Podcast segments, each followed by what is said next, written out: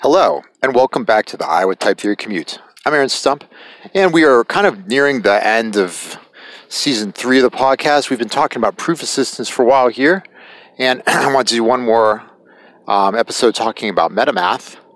And then um, I'm still going to keep recording episodes over the summer.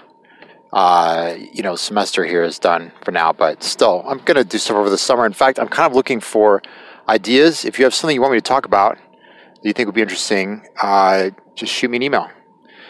And yes, so we've been talking about MetaMath, and I am very impressed with MetaMath, as I told you before. Um, and so, one of the things that impresses me a lot is the book that comes with MetaMath by Norman Megill, who sadly passed away recently in the past year or two, I think it was then. And Norman has written a really nice book that covers a lot of stuff in logic with a degree of sophistication and you know informed perspective that I thought was wonderful, particularly given how um, open and friendly the book is, and not presuming that much of the reader. So he is clearly on a mission to, in a very gentle, friendly way, kind of educate us who were reading his book about some ideas in logic. Some of them rather sophisticated, some of them that were news to me. Um, for example, I didn't know that Tarski in the 1960s or 50s or something had a um, formulation of first order logic that was trying to avoid the notion of free and bound variable. Um, a notion that is notoriously a pain in the rear for programming languages design, for lambda calculus, for logic. It's obnoxious to talk about free and bound variables and deal with, you know, describe capture avoiding substitution. People working in programming languages these days are really familiar with this because of the great interest there has been um, in the past, golly, it's heading towards two decades now since the POPLmark Challenge was proposed by Weirich, Zdancewic, Pierce, and I'm sorry if I'm missing other authors, um, where they basically said, why don't we see if we can formalize the meta theory that describes, you know, that basically leads up to the proof of correctness for, say, a type system of a programming language. Let's see if we can actually carry out those kind of proofs in proof assistants. And one of the most painful points, which they recognized right away and which has been well known um, in the theorem proving community, is what a pain it is to deal with bound variables. And so, anyway, um, uh, coming back to, to MetaMath, um, so as we talked about last time, so the philosophy of MetaMath, it's really intended to be a metalogical system with with no logical commitments. I mean, it's Um, it's a little tricky to avoid logical commitments, um, as free logic people will tell you, right? You know, like in standard first order logic, if you can prove that something is true for every x, you can prove that there exists an x for which it's true. Which, so like for all x p of x implies there exists x p of x, which some people don't like that, and they these people design these logics called free logics that don't have any ontological commitments. The logic itself is not committed to the existence of anything. Um, anyhow, so I'm just saying it can be s- tricky to avoid commitments in your setup, but they he, Megill offers some pretty good evidence that that his system is metalogic is really not um, doesn't make a lot of commitments. And so he's got form, you can formulate classical logic in there. You can formulate intuitionistic logic, and but the sort of the main working theory, I mean, just like in Isabelle, right? There's Isabelle HOL.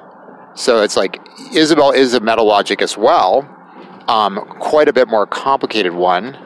Uh, if, and, um, uh, oh, sorry, there's a detour. Okay.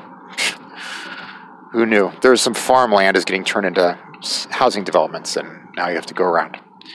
Uh, yeah, so um, anyhow, so in Isabelle, even though it's a meta logic, the idea is that your most you know, main line of work is on this particular logic encoded in the meta logic, which is higher, which is HOL, a theorem of higher order logic that ultimately goes back to Church's simple theory of types. Anyhow, um, so in in MetaMath, it seems like the main line of work is on this is based on axioms for set theory, the Zermelo-Fraenkel set theory with the axiom of choice, described in first order logic. And so Megill explains that we're kind of we're going to add, you know, MetaMath, you just declare axioms and rules, and then MetaMath just checks that you're doing deductions using the axioms and rules that you stated correctly. Uh, and it's so it's really it's meant to be a what he describes as a proof verifier. I think that's a perfectly great term for it. Um, a little simpler could be just it a proof checker. It's just there to check a proof. It's not there to to give you lots and lots of help crafting it. It's not there to let you write automated theorem proving algorithms that fill in parts of the proof for you. That's not the goal at all. The goal is in support of something that a lot of other researchers in this area have dreamed of, which is the ability to create kind of a formal library or archive or database of mathematical knowledge.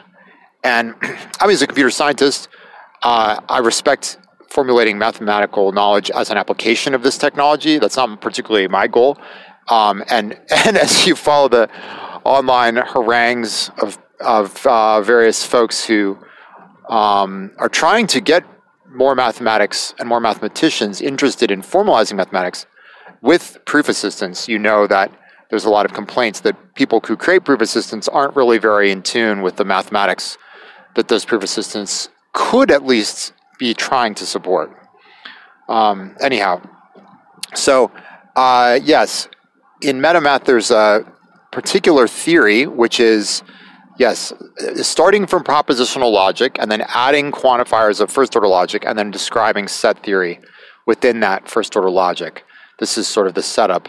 And then on the basis of that that particular set theory, you know, it's argued that you can carry out most of mainstream mathematics.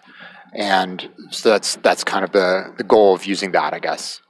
Um, so let's see.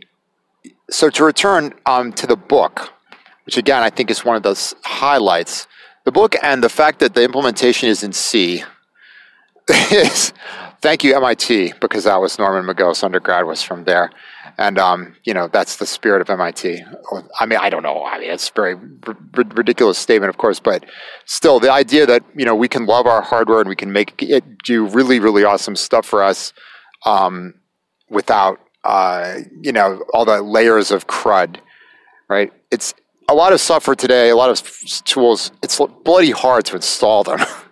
And here you just download a bunch of C code and just run a C compile and it compiles and that's all there is to it. You know, but try try installing some of these other things. Like installing Coq is pretty complicated nowadays. You need to install OCaml and use OPAM to get Coq, or maybe that's not the only way to do it, but that's kind of the recommended way to do it. And so it's like the software dependencies just grow and grow. But MetaMath is just this little bundle of C code. I it aims to be small, and the proof checker, the proof verifier, as Megill calls it, is supposed to be um, something that's very small. And in fact, he says that there are something like seven different independently written checkers for that, for MetaMath. So that's really great. that's a dream come true, right? You wonder kind of the whole kind of who verifies the verifier, um, you know, quiz, what is it? There's like a Latin, quis custodes, some who guards the, who watches the watchman or something like this. There's a Star Trek episode that has that title, some old Star Trek episode. Um, pardon me. And, uh, you know, so the goal here is to have a very small core checker. And in fact, he wants to keep his, Norman wants to keep his language, um, his core language of MetaMath, very compact and very straightforward to check, to check efficiently and to check with a small amount of code that doesn't include a lot of complicated notions. Hence, this interest in not having to build into his checker a notion of scoped variables, locally scoped variables. And um, one point I wanted to make about MetaMath was it reminded me, as I was learning about it, a lot of very much of AutoMath. And I was a little bit slightly disappointed not to find any reference to AutoMath in Norman Megill's book on MetaMath. And I presume that is simply um, he maybe has not had not encountered that system or wasn't familiar with it, but it had very similar goals. We're going to have a meta language, some kind of meta language, in which you then write down rules and axioms for logics and logical theories, in which you then want to carry out, you know, deductions. And it would be interesting, and I think there's a master's thesis waiting to be written out there. If you are you listening? Do you need a master's thesis topic? Here you go. Compare the um, compare and contrast the proof systems, you know, the core uh, metalogical systems of MetaMath and AutoMath. This would be a very interesting exercise. You would learn a lot, and the public or some teeny tiny abstraction of the public, ex- extraction of the public, would be benefit from seeing those systems compared because Automath has a logical framework based on a type theory. In fact, de Bruijn was essentially the the um, inventor, I think, or I mean, I don't want to get into the historical arguments, but um, certainly a, a, let's let's go for co-inventor at least, or maybe inventor of dependent types. I mean, I think it's typical to credit Martin Löf and de Bruijn, but I, but de Bruijn's work was before Martin Löf's type theories were proposed, as far as I understood. Anyway, that's a question for people a little deeper into the history there. Um, but so Automath had a logical framework that was essentially a type lambda calculus. Actually, they had various different flavors of type lambda calculus that were proposed over the years um, as their logical framework. And then they have the exact same philosophy. You write down rules and axioms, and we have a checker that checks proofs that you have written with those axioms. And the, and there's a paper by de Bruijn, I think, called something like a plea for weaker frameworks or something like this, uh, where he's um, arguing that we should keep those logical frameworks as weak as possible. Don't build in lots of complicated stuff into them so that we can have small core checkers. I don't remember actually what his argument for it was. I just remember he was asking, you know, advocating that we keep those systems small. and Norman Gill would wholeheartedly agree with him. In fact, that's why I'd say it would be an interesting master's thesis to compare the two, because um, MetaMath is seeking to be very have very few, you know, very small, you know, use of primitives, like really minimal. Because Automath does have a notion of locally scoped variables as, as implementing a typed lambda calculus, but MetaMath, as I understood from reading the, those parts of the book, does not. It doesn't use, it doesn't have that kind of notion of locally scoped variables as part of the core.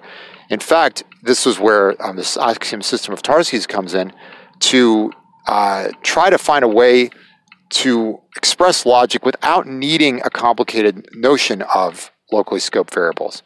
You know, for quantifiers is where you need them in logic, right? For all x, there exists x. These are local variables, locally scoped variables, and all the same annoying problems you have in describing, um, you know, programming languages with bound variables or lambda calculus or something shows up there for these uh, quantifiers. And so Megill was saying, hey, we could describe local scope with um, uh, you know, axioms or axiom schemes. He also, this is another point I really appreciate. He makes a big point about we're working schematically. Uh, so we write down axiom schemes, which are, um, you know, an axiom is something that has, you know, concrete variables, like zero not equals one or has, it has concrete terms in it. Zero not equal to one is an axiom scheme, or or uh, you know, for all x, x equals x. I'm sorry, I said zero not equals one is an axiom. For all x, x equals x. That's an axiom. A scheme is something like the induction scheme. It says for any formula. So you're quantifying over formulas. You say, oh, isn't that allowed in logic? It's allowed in higher order logic, but it's not allowed in first order logic to quantify over formulas. So you sort of escape from this this limitation by saying we're going to have this kind of metalogical object, this axiom scheme that um, is doing something that you can't really do within the logic. You can't quantify over formulas within first order logic, but you can say, "Oh, I have got this scheme for any formula you want." You can instantiate the induction uh, scheme, for example, with that with that formula. Um, so uh, yeah, so Megill is, emphasizes deriving things um, and working with schemes, but he doesn't, and he says kind of yeah, we could formulate locally scoped variables with rules and axioms in MetaMath, but it would be kind of ugly and heavy, and we don't want to do that. So he uses this Tarskian axiom system, which again I would like personally like to get in and understand a little bit more about. Um, one thing I can share with you is this idea from that I saw there of expressing that x is not free in phi by saying phi implies for all x phi. Okay, if I want a formula that says x is not free in phi, a formula that kind of serves that purpose, that would do the job there, is to say that phi implies for all x phi. Think about a specific example. Like say, x equals 3 implies for all x, x equals 3. Like, whoa, whoa, whoa. It doesn't, right? X equals 3 does not imply that every x equals 3. So, um, so you can sort of see from that little example that that little trick of saying that phi implies for all x phi does kind of represent encode as a logical formula the idea that x is um, is not free in phi. And so the axiom system of Tarski's apparently makes use of this trick and perhaps others, and Megill builds on that. Um, I highly recommend Megill's book if you want to learn some logic and stuff. Uh, this is great because you'll get a very computational view of it, and also you, you, McGill does an excellent job in covering a lot of different perspectives on proof checking and things like this. He talks about automated theorem proving. He talks about proof assistants, proof checkers. He talks about different systems out there and compares them and stuff. So it's it's quite informative, and he's really writing. I'm he, like any really good author, he's probably writing for his his previous his past self. he's in a sense describing this stuff as he wished somebody had described it to him before he had to go off and painfully figure it all out from hard to read, unfriendly tracts. Okay, so anyway, um, that's what I wanted to share about MetaMath. I'm singing its praises. I think it's pretty awesomely cool, and it has a lot of a lot of good things that we we should try to emulate. Very fast, compact, easy to compile proof checkers. Yeah, really great book that's very friendly to outsiders and tries to help bring them into the club. Wonderful, so great. Um, anyway, thanks a lot for listening. If you, again, as I said, um, think I'm ready to wrap up talking about proof assistants. And over the summer here now, this is, uh, I don't know what day to say, it's May 20th, 2022, something like that. Um, so over the summer, I, I want to find another topic, and I haven't decided yet.